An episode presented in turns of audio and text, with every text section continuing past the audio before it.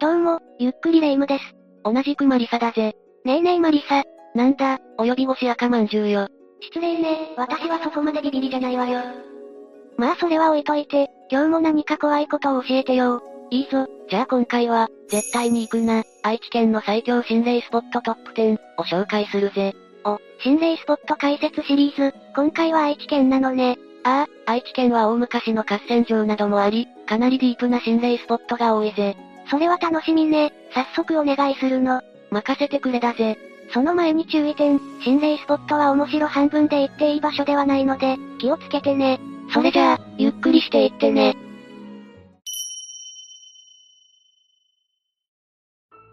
第10位は、一継駅、だ。刈谷市一継町にあるぜ。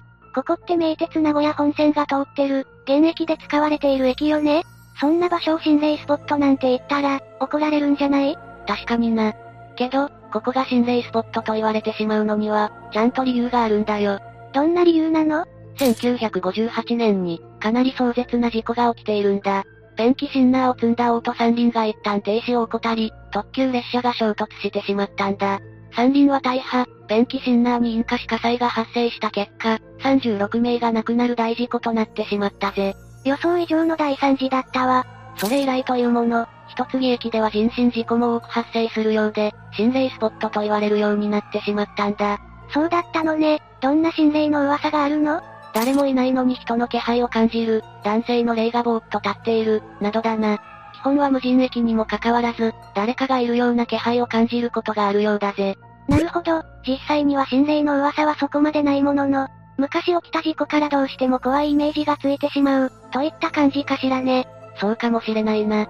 なお、一部では一継駅が自殺の名所という噂もあるようだが、実際はそんなことはなく、近隣の別の駅とイメージがごっちゃになっている、という地元民からの指摘も見受けられたぜ。第9位は、宣言神社、首狩り神社、だ。豊橋市施町にあるぜ。首狩り？随分と物騒な別名がある神社ね。ここで昔できた出来事にちなんでこの呼び名がつき、それが心霊の噂にも関係しているんだよ。昔、この辺りは移動のための峠道だったんだけど、かなり立ちの悪い山賊たちの狩り場だったんだ。通行人から金品を奪って身ぐるみを剥ぐのはもちろん、女性だったらひどいことをされ、男性だったらその場で首を落とされていたらしい。その首を階段にさらしていたことから、首狩り神社という別名がついてしまったんだ。好き勝手やってるわね。山賊ひどすぎる。ちなみに、首は階段の1段目と3段目に置かれていたらしく、その段を踏むと呪われるなんて都市伝説もあるぜ。絶対に、何があっても踏みません。その他には心霊の噂はあったりするの？かなりあるようだぜ。入り口に女の霊が立っている、3段目の階段が赤く染まる。縦一列になって階段を登ると、最後の人の首が刈られる、などだ。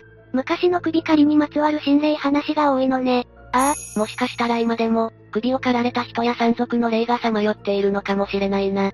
この神社の階段は270段もあって、夜になると真っ暗で視界も悪いから、そういった点にも気をつけてくれ。ちなみに、宣言神社は本来は学用の神様を信仰してるいい神社だから、受験を控えている人なんかは参拝してみるのもいいかもね。さすが霊夢、神社については詳しいな。ふふ、これでも白霊神社に勤めてる現役の巫女ですからね。第8位は、矢事霊園、だ。名古屋市天白区にあるぜ。とても大きそうな霊園ね。ああ、5万基を超える墓石があると言われていて、かなり巨大な霊園なんだ。なんと、ペット用の火葬場やお墓も備えているらしいぜ。そんな場所を心霊スポットなんて言ったら、これまた誰かに怒られそうだけど？そうなんだけどな、そう言わざるを得ないほど、心霊の噂がかなり多く上がっているんだよ。ええー、どんな噂があるの？火の玉や人玉を見かける、夜中に犬の霊が鳴きながら走り回る、ジャンプしながら追いかけてくるおばあさんの霊がいる、などだぜ。な、なかなかに濃いラインナップね。しかも霊園内だけじゃなく、近隣のマンションにも犬の霊が現れるという噂もあるみたいだな。それに、この周辺にはなぜか事故物件が多いとも言われているみたいだ。それは単なる噂なのか、事実なのか気になるわね。そうだな、ぜひこの地区を知る人にコメントで教えてもらいたいぜ。ちなみに、心霊の噂があるとはいえここは霊園だから、間違っても肝試しするなんて罰当たりな行為はしないでね。第7位は、桶狭間古戦場跡、だ。名古屋市緑区にあるぜ。ここは歴史の授業でも出てくる、すごく有名な場所よね。ああ、あの織田信長と今川義元が戦ったという合戦場の跡地だぜ。歴史的には言うまでもないが、実は心霊スポットとしても昔から噂があったんだぜ。なになに、すごく気になる。まず、桶狭間の戦いが行われたのが1560年だと言われている。その後、敗れた今川義元の首や血のついた刀を洗った泉が月夜の晩に赤く染まる、人玉や武士の霊が出る、などの噂が立ったようだな。そして時は流れて300年後の江戸時代。この頃も幽霊が目撃されていたそうだ。江戸時代の人たちも幽霊や心霊話に怯えていたのね。南海外。あまりにも心霊現象の噂が絶えないので、供養のために、お化け地蔵、というものを建てたそうだよ。その後めでたく、霊が出没することはなくなった、と言われているみたいだな。なんだ、それならよかったじゃない。と言いたいところなんだが、残念ながら今でも甲冑姿の霊が目撃されていたり、心霊の噂が絶えない場所になっているんだよ。そうなのね、悲しいような嬉しいような、複雑な気持ちになるわね。ちなみに現代では、どんな心霊の噂があるの？武士の霊が浮遊、さまよっている、刀を洗った池が月夜に赤く染まる、今川義元の墓付近で火の玉が現れる、などだな。合戦当時や江戸時代と変わらない様子ね。そうだな。その頃からずっと噂が継承され続けているんだろうし、もしかしたら本当に今も武士の霊がさまよっているのかもしれないな。第6位は、血の池公園、だ。長くてししろ屋敷にあるぜ。またここも、物騒な名称のついた場所ね。そうだな。血の池公園も昔の合戦にまつわる歴史のある場所だからな。1584年に起きた、小牧長久手の戦いの後に、徳川家康の家臣が血のついた刀や槍を洗った場所とされ、血の池公園と呼ばれているんだぜ。ちゃんと由来があるのね。それで、やっぱり心霊現象の噂なんかもあったりするんでしょ？ああ、色々とあるみたいだぜ。合戦があった4月9日になると池の水が赤く染まる、夜中に生首が飛んでいる、などがあるようだぜ。ちなみに今では噂の池は埋め立てられてグラウンドになっているんだけど、そのグラウンドが赤く染まる、なんて噂もあるみたいだぜ。うーん、ちょっと現実離れしすぎてるわね。そうだな、実際は住宅地も近くて小さめな公園だから、それほど怖い雰囲気はないとのことだ。もしかしたらその昔は、夢半ばで散った武士の霊がさまよっていたかもしれないわね。第5位は、三州園ホテル、だ。ぬかだ郡高田町にあるぜ。ここはきっと、元ホテルの廃墟ねそうだぜ。しかも、かなり悲しい歴史のある廃ホテルなんだ。1970年に開業し繁盛していたんだが、1990年代に大規模な食中毒を起こしてしまったんだ。ホテルや飲食用で食中毒騒動は致命的よね。それで客足が遠のいてしまい、2003年にホテルは廃業してしまうぜ。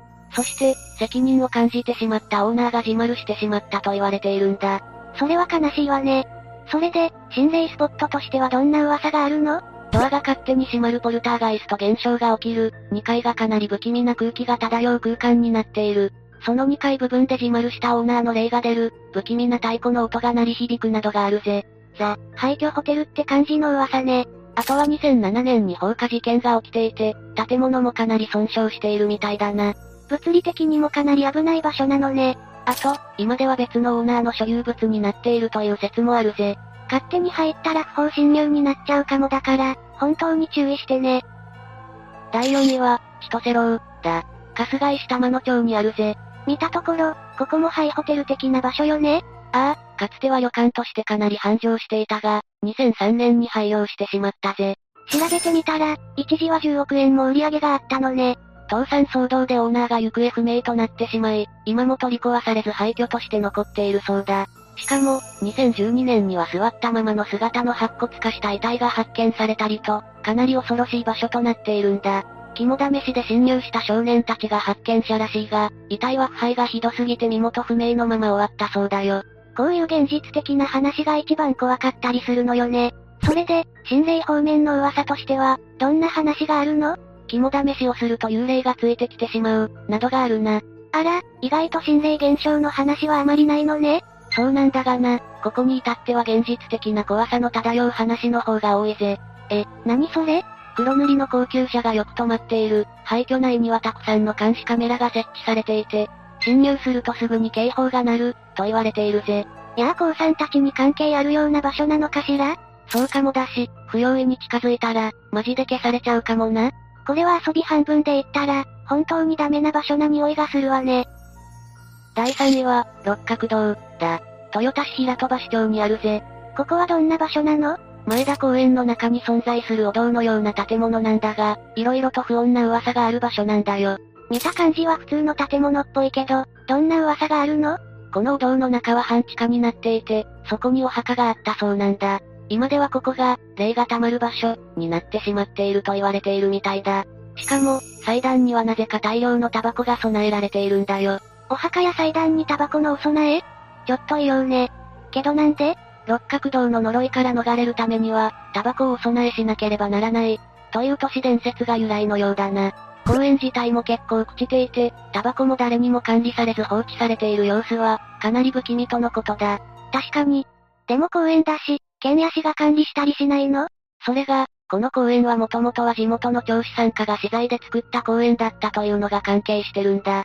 後に豊田市に寄贈されたけど、今では管理の行き届かない、半分廃墟の公園、になってしまったんだとか。昔は綺麗な公園だっただろうに、もったいないわね。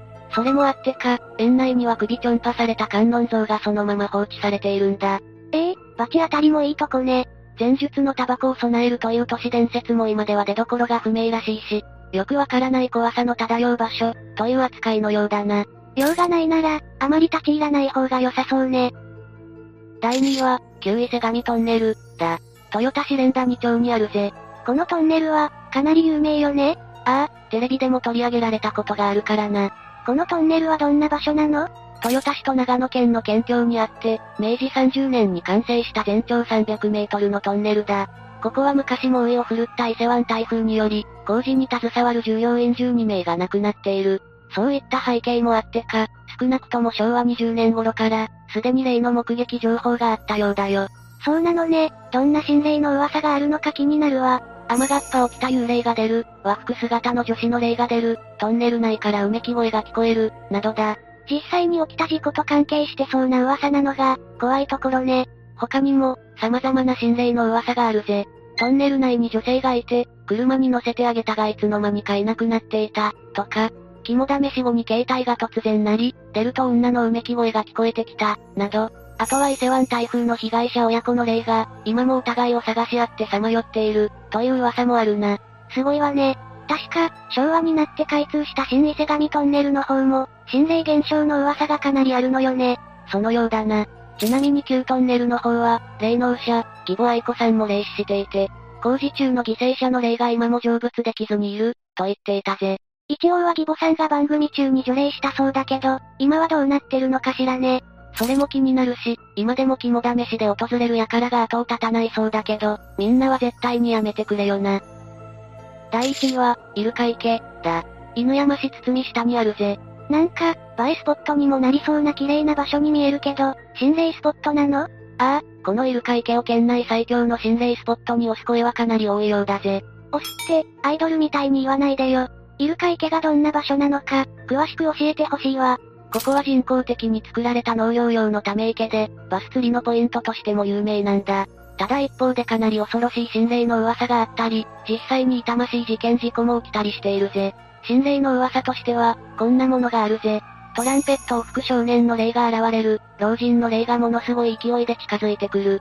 ホッピングババアが現れる、自殺者の霊や、ボート転覆の犠牲者の霊が現れる。こんな感じだな。かなりたくさんの噂があるのね。ちなみに、トランペット少年の霊は、外国のかなり美少年な霊だという噂もあるぜ。楽器の吹けるイケメン霊なら、会ってみてもいいかも。そう言うと思ったぜ。そして、過去には実際に JK や男性の入水自殺者が出ていたり、明治時代にはこの辺りの堤防が決壊して、1000人以上の犠牲者が出ていたりと、悲しい出来事も記録されているんだ。本当に霊的なものが漂っていても、おかしくなさそうね。そうだな。昼間は魅力的な場所だけど、夜はいろんな意味で近づいてはいけない場所だと思うぜ。今でも例の目撃情報が多い場所だから、気をつけてくれ。というわけで以上が、絶対行くな、愛知県の最強心霊スポットトップ10、だったぜ。大昔の戦に関係する場所から、全国的にも有名な場所まで色々だったわね。霊夢の言う通りで、10カ所に絞るのがかなり大変だったぜ。また全国の心霊スポットに詳しくなれたし、大満足だったわ。